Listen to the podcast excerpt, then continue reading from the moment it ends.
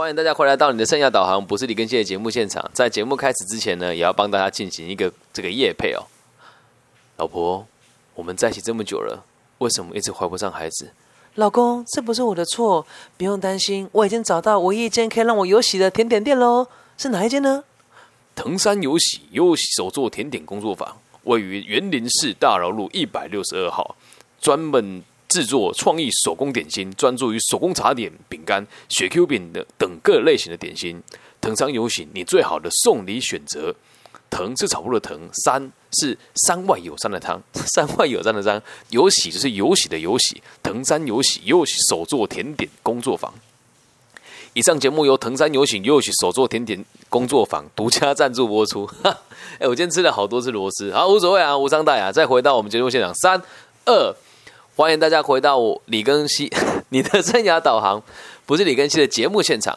今天呢，我们要跟大家分享的这个主题啊，叫做贫穷哦。会制作这一集的原因是因为在某一次哦，我回到自己的故乡的这个菜市场外面闲晃的时候，也不能讲闲晃吧，就准备去接我的女儿，只是中间刚好还有点时间，有一些空档哦。然后我就再看，就这10几年来彰化的这个改变到底有多大？然后也在思考一件事情是：那我在这个地方长大，为什么我跟别人的差别会这么大呢？哎，这点就有趣了吧？我和你们吃，和大家吃的都是一样的奶水，对，和大家喝的是一样的水，吃的一样的米，但是在十几年、几十年过去了之后，真的每一个人看到的东西也都不大一样。然后那时候我就一边开一边想嘛，在想说为什么会这个样子。然后本来也是觉得说啊，应该就是自己胡思乱想，想想就算了。然后刚好开车经过我小时候读书的这个，小学的时候会去搭车的这个公车站牌底下。然后这个公车站牌很有趣哦，在这个名字叫车路口，就顾名思义，就是我们说搭公车的时候会经过的路口，就叫做车路口。然后那时候我就在那个地方等红灯嘛，那大家都知道在那里啊有一间很有名的这个，本来是卖这个蛋糕跟面包的，然后后来呢，因为它的这个蛋黄酥跟应该是蛋黄酥跟这个蛋黄酥特别好吃了哦，然后我就从小到大就常常听到有人去那边吃东西，但到这几年已经就是开始会病态的排队，这真不夸张哦。可能在大陆地区的朋友很难想象，在台湾你要吃一个知名的这个蛋黄酥的这个产品，你必须得排队超过3个小时，很夸张吧？我也觉得很夸张啊。对，那我觉得很纳闷，是我从小到大自己都没有这样子去吃过一个排队得排这么久的东西，更何况它还是在我一个成长的过程当中必经的这个路上哦。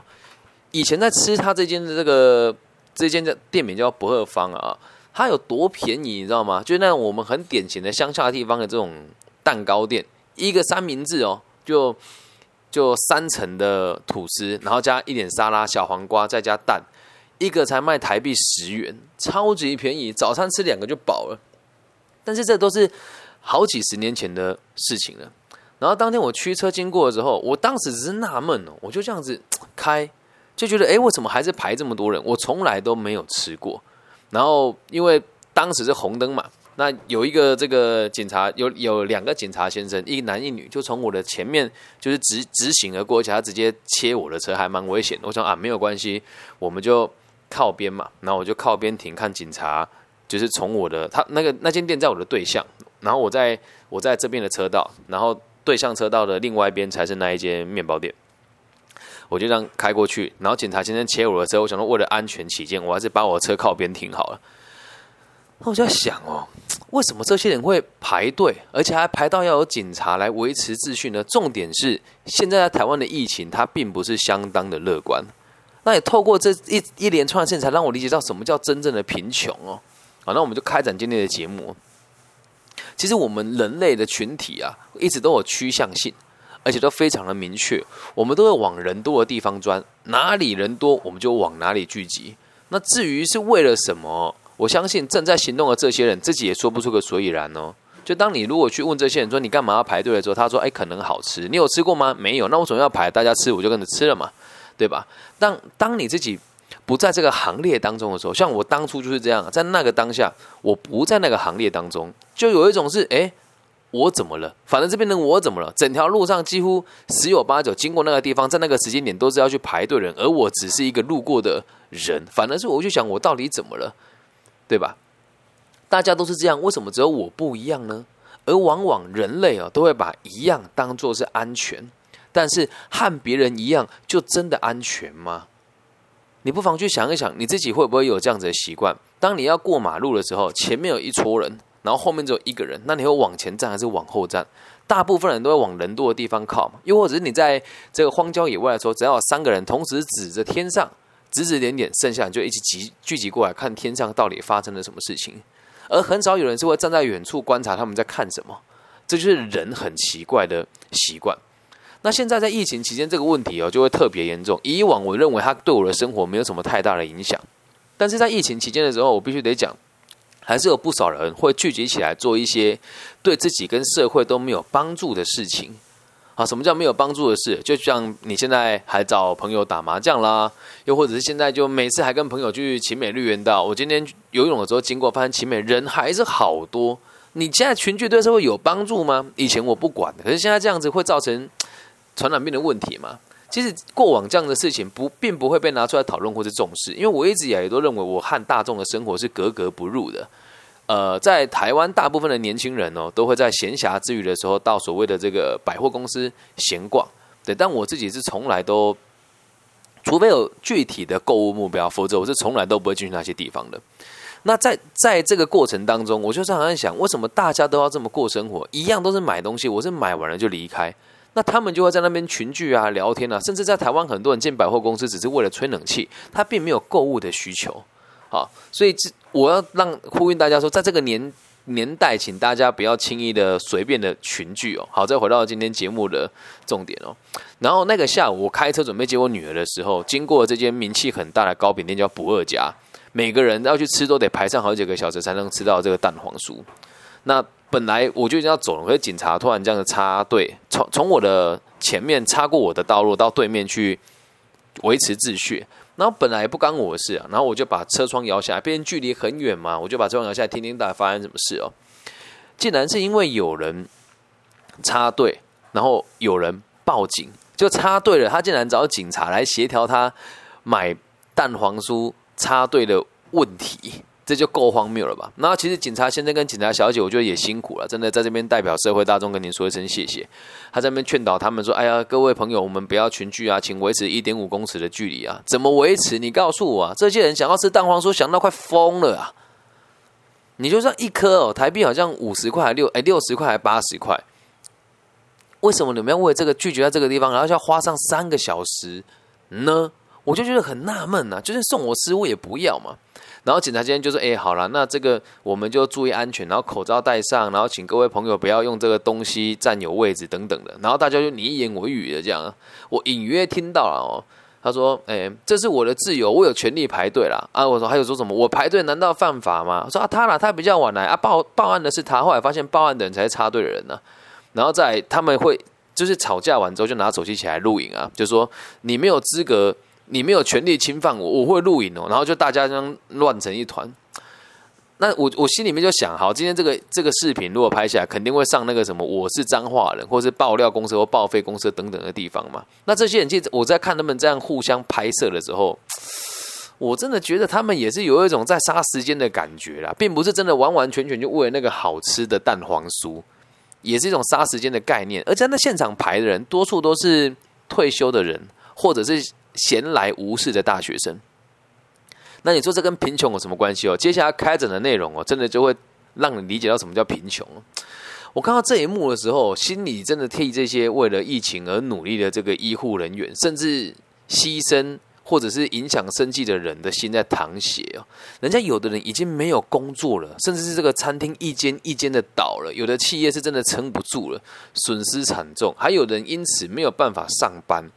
而这边大家要去买的是一个这么廉价的奢侈品，你说一个多少？没有超过台币100块，而这个东西竟然可以让你们每个人卖命在这边排队去买这个东西，你就想啊，到底有多穷？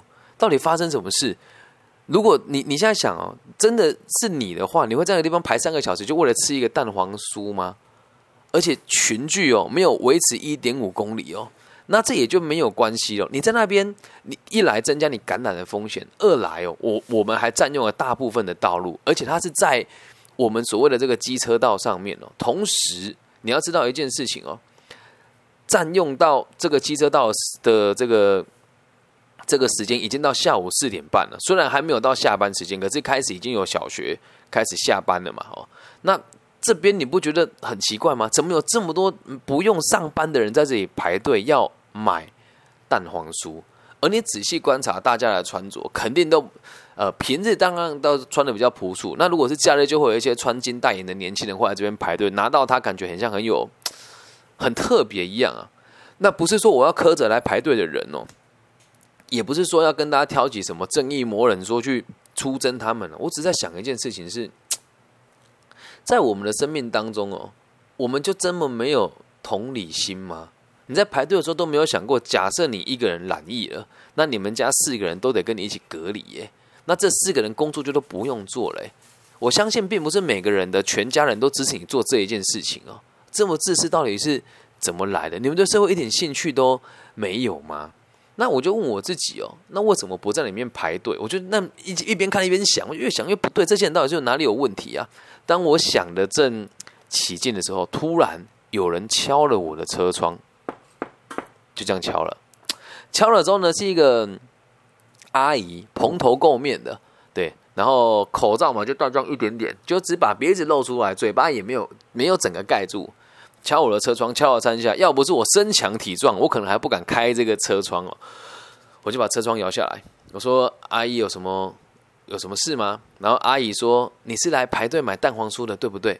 来，阿姨跟你说，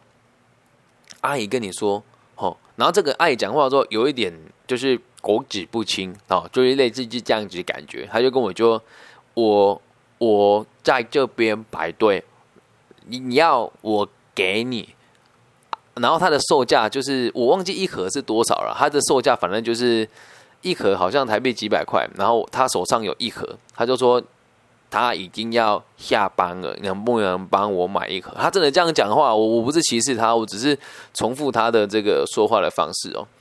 然后我就在想说，哎，也快下雨了，那时候已经在台湾只要午后就容易下雷阵雨嘛，那时候已经在下午4点多，已经看到天空在打雷闪电了啊！我就心生这种同情，你知道？你看人家蓬头垢面的啊，也排队排那么久，他已经拿到，他下午不知道几次出炉嘛，他就拿到一盒，然后他就跟我讲说：“我说这个多少？”他跟我比这样啊，800块。然后我觉得人家这样也很辛苦啦，这群人已经够可怜了，还有人要去帮他们当走路工，而且又快下雨，而且他看起来又气色很差，你知道什么叫气色差？就看起来随时都会断气的那种感觉。然后我就说：“好吧。”我就拿出一张1000块台币给他，然后跟他讲说：“阿姨，不用找了，剩下的你留着，你先下班了，不要辛苦了。”然后他说：“啊，不行，那东西要给你。”我说：“阿姨，不用，没有关系，因为我不吃甜食，你留着，你带回家给你家人吃。你平常排队自己也没吃过吧？”他说：“谢谢。”然后就谢谢完之后，我车窗就关起来了嘛。然后我当时觉得，我这样子做确实是蛮值得尊重的吧，而且我也不打算助长这样子排队的这个风气，所以我钱给他之后，我就也没有打算拿他的东西，他就一直跟我说谢谢，然后东西收了，钱收了人就走了。下一秒钟哦，你知道我看到什么景象吗？真的让我意料到，穷人之所以为穷哦，真的是自己选择的。我就看到他又提着那个蛋黄酥到下一个路口，找下一台车，敲窗户问他要不要买蛋黄酥啊！那种感觉是我被敲诈了1000块台币，我被敲诈了1000块台币，但我其实没有很生气啦哦，就觉得哇，你怎么会做这样子的事情？对，就觉得纳闷，又觉得好奇，可是我又不能怎么样。然后当我已经觉得好难接受的时候，你知道发生什么事情吗？就当我这样子看着，就我才想说，我要不要下车跟他要？我说啊，算了啦，没有关系啦。我只觉得他真的很辛苦啦。然后我就一边苦笑一边摇头，又有另外一位阿姨来敲我的车窗了。你说可不可爱？我们彰化好像很流行敲车窗这件事情哦，因为我远远就看到那个阿姨停在我的后面，因为她车子蛮大，是宾士车嘛，她的车的价格大概是我的3倍到4倍左右。然后我可以从后照镜看到她，因为她穿得很突兀，穿高跟鞋，然后穿一件那个泼墨式的那一种蓝蓝的那种洋装，珠光宝气的，然后戴着一个 Hermes 的手环，反正就后面看就跟很有钱的阿姨走过来，应该也不算阿姨，可能大我一点点啦哦。这样很像我很老一样，好无所谓。他就过来敲我的车窗，然后我想说，这么有钱的人也来敲我的车窗是怎么一回事啊？然后我就把车窗摇下，也很礼貌问他说：“哎，姐姐你好，请问有什么事吗？”他说：“那个先生，我想要，他讲话就真的是这样，就是台湾腔非常重。那个先生啊，我想要问你哦，刚刚那个人你为什么没有跟他买哦？”啊，我因为没有买够啦吼，你是因为嫌它太贵了，还是知道他卖的是假的？我就想啊，这个人就让我更纳闷了，你一定比我更有钱，一定。然后你还会来问我说，他是不是卖假的蛋黄酥？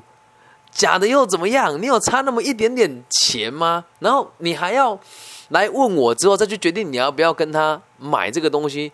你们到底有多闲？还是有多穷，还是有多想要吃这个东西啊？而在这个故事当中哦，我在想一个很有趣的事情哦。如果以社会阶级来剖析的话哦，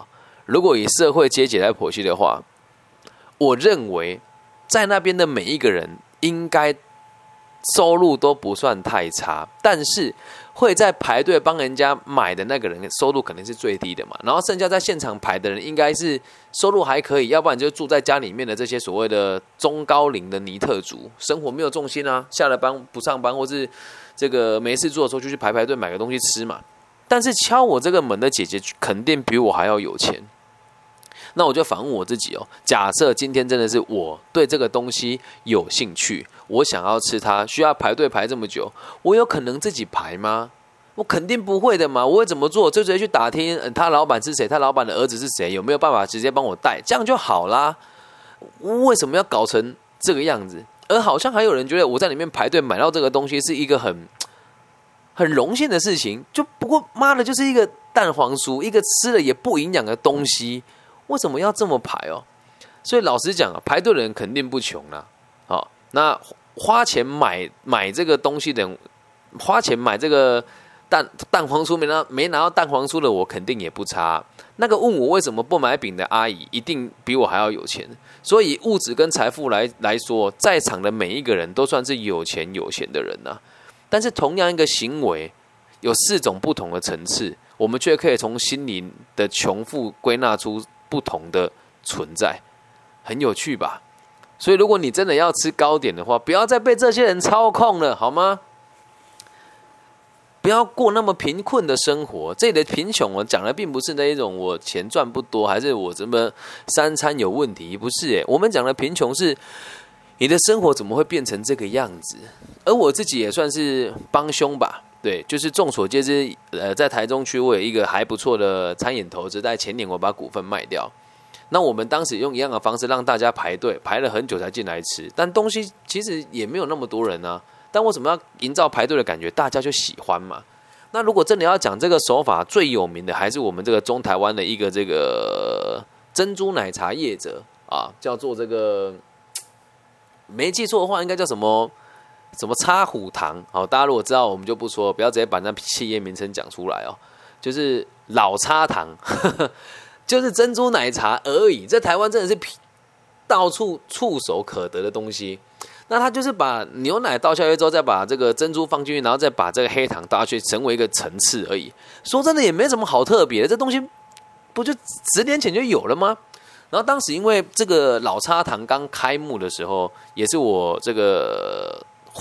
这个我之前投资的这个餐饮集团，就是还蛮兴盛的同一期，而且我们在同个商圈嘛，我就去观察了哦。这是我现场目睹的状况哦。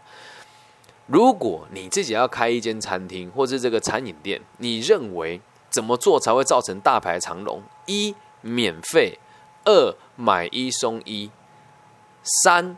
这个一杯10块钱， 4. 第二杯半价，你认为哪一个才会让大家大排长龙？如果一是免费的话，就算你是让人家大排长龙的话，你也不值钱，因为免费才这样子，所以一绝对不是答案嘛。然后二，如果买一送一的话，那是不是歧视我们这些单身狗呢？啊，那如果是四是第二杯半价，那还不是歧视我们单身狗？所以答案会是三，一杯10块钱台币。那这就有趣了，你不是用免费的方式送给人家的，所以人家会觉得它还是有价值，而花的就是你的时间。我当时就哇，这招高哎，他就直接想珍珠奶茶一杯10块钱，限量抢购哦。啊，我就好奇啊，请问各位先生女士，咱们做生意哪个东西不是限量的？就算你在路边卖面，还不是卖完就没了，还有什么好限量的呢？然后年轻人听了就开心，就开始排队了嘛。然后排队的时候其实人也不多，一开始喊啊就20-30个人，20-30个人如果一个我们讲上手的饮料店10分钟、15分钟一定拿得到饮料，因为它品相也很简单嘛。然后我就看了，点完餐的人呢，他就在那边看，然后饮料呢就慢慢摇，摇完了之后呢，还要请他在前面打个卡，于是排的人就越来越多。你说这东西有值得到这个地步吗？其实没有啊。为什么人会有这样子的想法？其实要从教育的根本说起哦。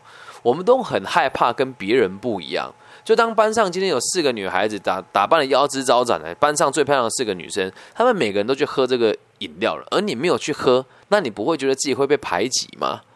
对吧？那你问我，我喝不喝？我肯定不喝的。他请我喝，我都不愿意嘞。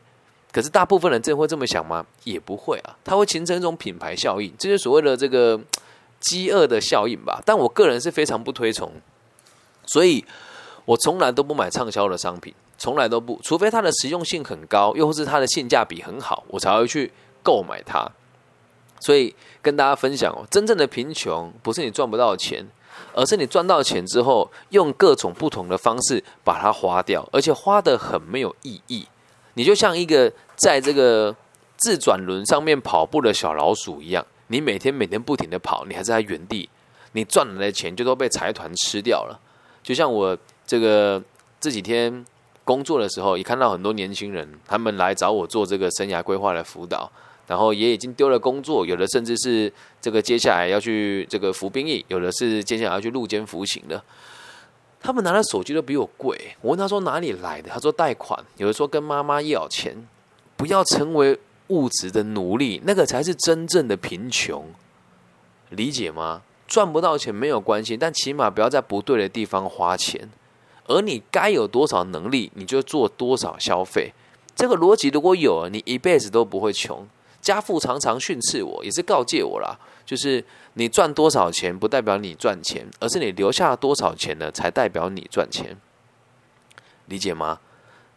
因此在台湾最近会发生很多问题，是我们的需求被越开发越高，好像手机没有网络就很丢脸，好像没有拿 iPhone 就矮人家一截，好像没有吃一些网红餐厅你就输人家一点点。就像之前中台湾有一个很红的那个叫什么麻布茶坊吧，就大家都在喝，你不喝好像你就输了一样，没有必要。我从来都不做这种畅销的事情，理解吗？虽然看起来好像很潮流很棒，但是它真的有意义吗？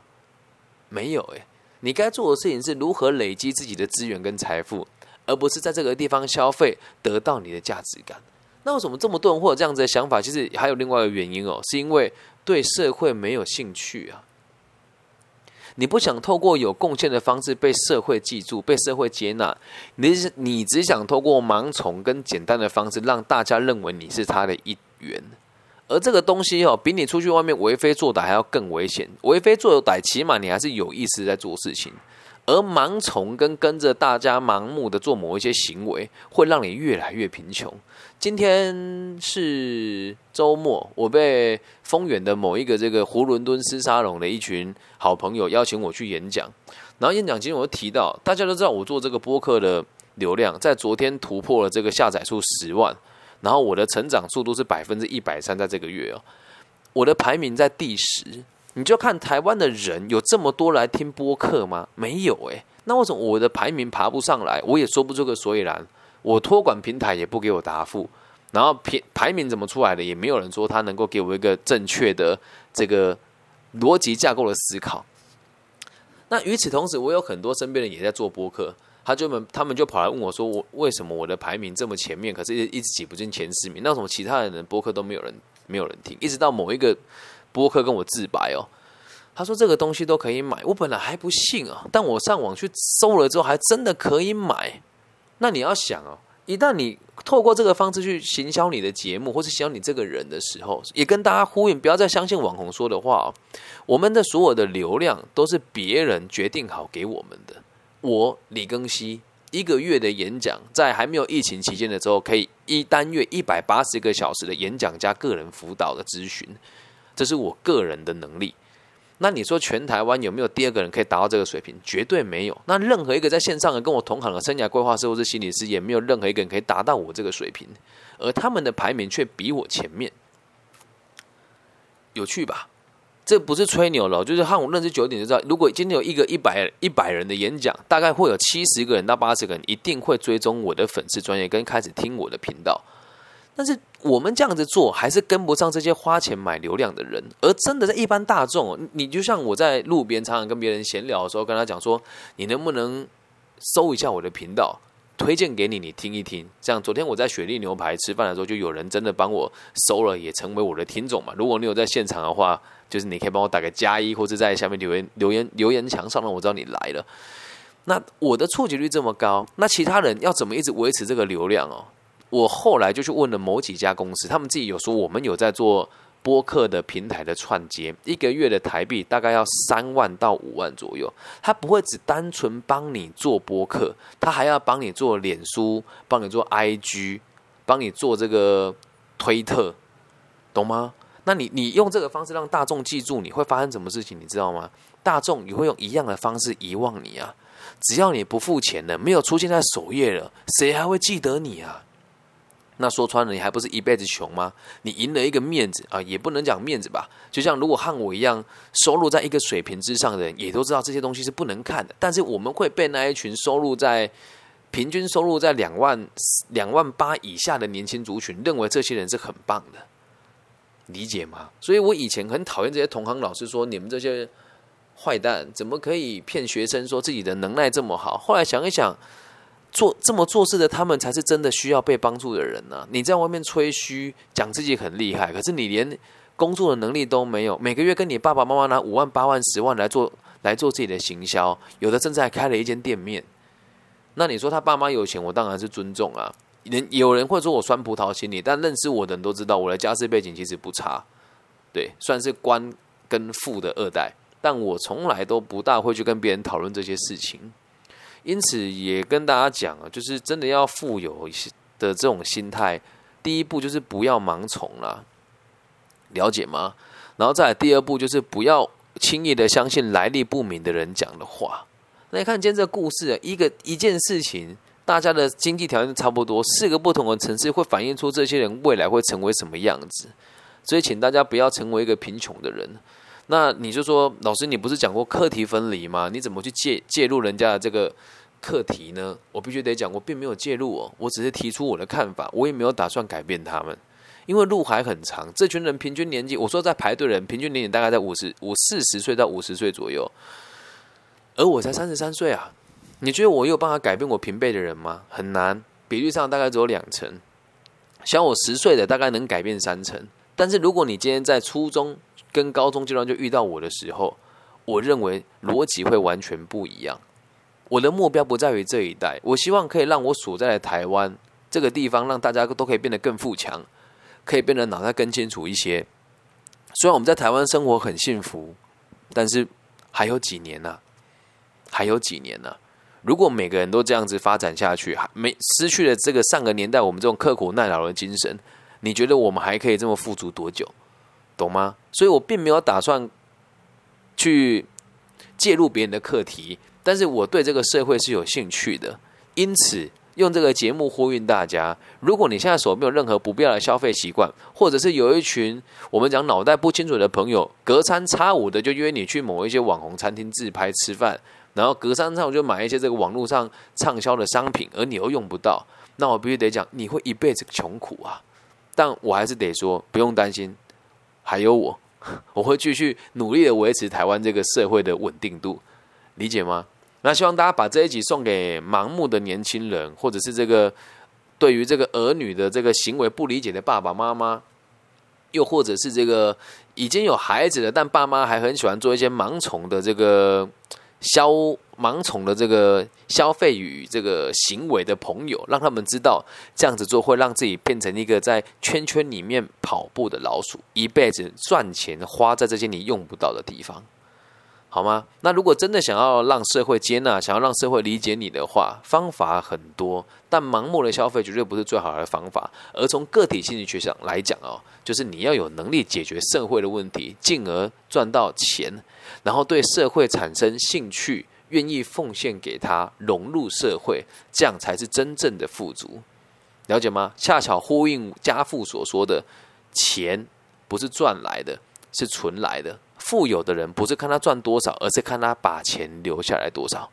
以上就是这一集全部的内容，谢谢大家的收听，也欢迎大家在留言处呢帮我这个按赞、分享加评论。那最近呢，在台湾，可能我的所作所为压缩到某些老师的生存空间了，所以有6个人给我1星评价。